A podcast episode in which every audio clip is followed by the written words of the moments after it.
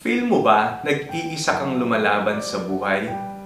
Ako po si Father Fiel Pareha at ito po ang ating bagong segment, ang Daily Devotion, na kung saan tayo po ay magdarasal, magbabasa at magninilay kasama ng salita ng Diyos sa buong taon. Manalangin tayo. Sa ngalan ng Ama, ng Anak at ng Espiritu Santo. Amen. Halina, banal na Espiritu, liwanagin mo ang aming mga puso at isip upang maunawaan at maisabuhay namin ang iyong salita.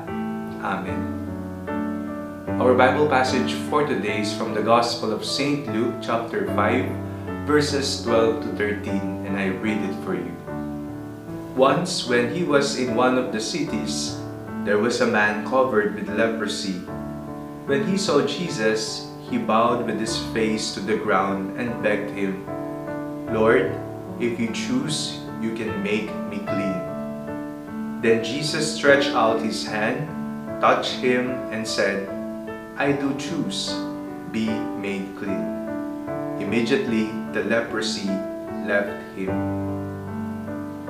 May mga pagkakataon sa ating buhay na tila ba dama natin na tayo'y nag-iisa ng lumalaban.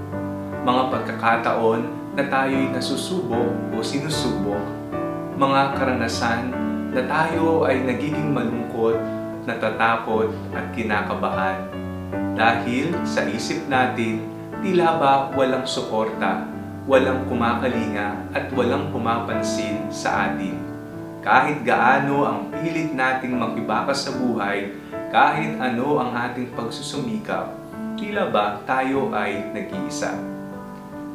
Sa ating devotion sa araw na ito, isang paalala ng ating Panginoong Kristo, may kasama ka. May isang ketonging lumapit sa Panginoon. Siya ay yumukod, nagbigay pugay at galang at sinabing, Panginoon, kung inyo pong nanaisin, linisin po ninyo ako, pagalingin niyo po ako. Ang taong may ketongin sa panahon ng ating Panginoon ay kinukonsiderang taong kailangang ihiwalay sa lipunan, pinandidirihan. Siya ay nagkaroon ng ketong dahil siya ay makasalanan, siya ay may sakit.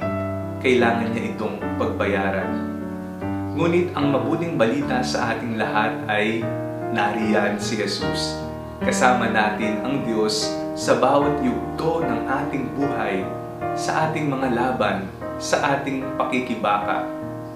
Ang panalangin ng ketongin ay siya ring ating panalangin, lalong-lalo na sa tuwing tayo tinatabla ng lungkot. Panginoon, samahan niyo po ako. Panginoon, pagalingin niyo po ako. Kung ito po ang iyong kalooban, kung nanaisin niyo po ito, mangyari nawa ito sa amin. Jesus is with us. Jesus will never leave us. Jesus promises His presence. He is Emmanuel. He is Jesus, meaning He is our Savior. Manalangin po tayo. Panginoon, maraming salamat po sa kasiguraduhan na nandyan ka sa aming piling sa panahon na ramdam namin kami nag-iisa, nalulumbay. Maraming salamat po sa pagpapaalala sa amin na hindi kami nag-iisa sa laban ng aming buhay.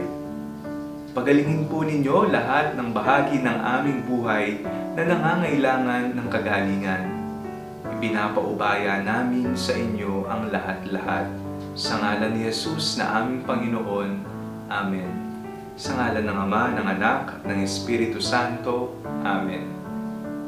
Huwag niyo pong kalimutang i-like ang video nito, mag-comment, at i-share ninyo sa inyong mga kaibigan at pamilya. God bless you po.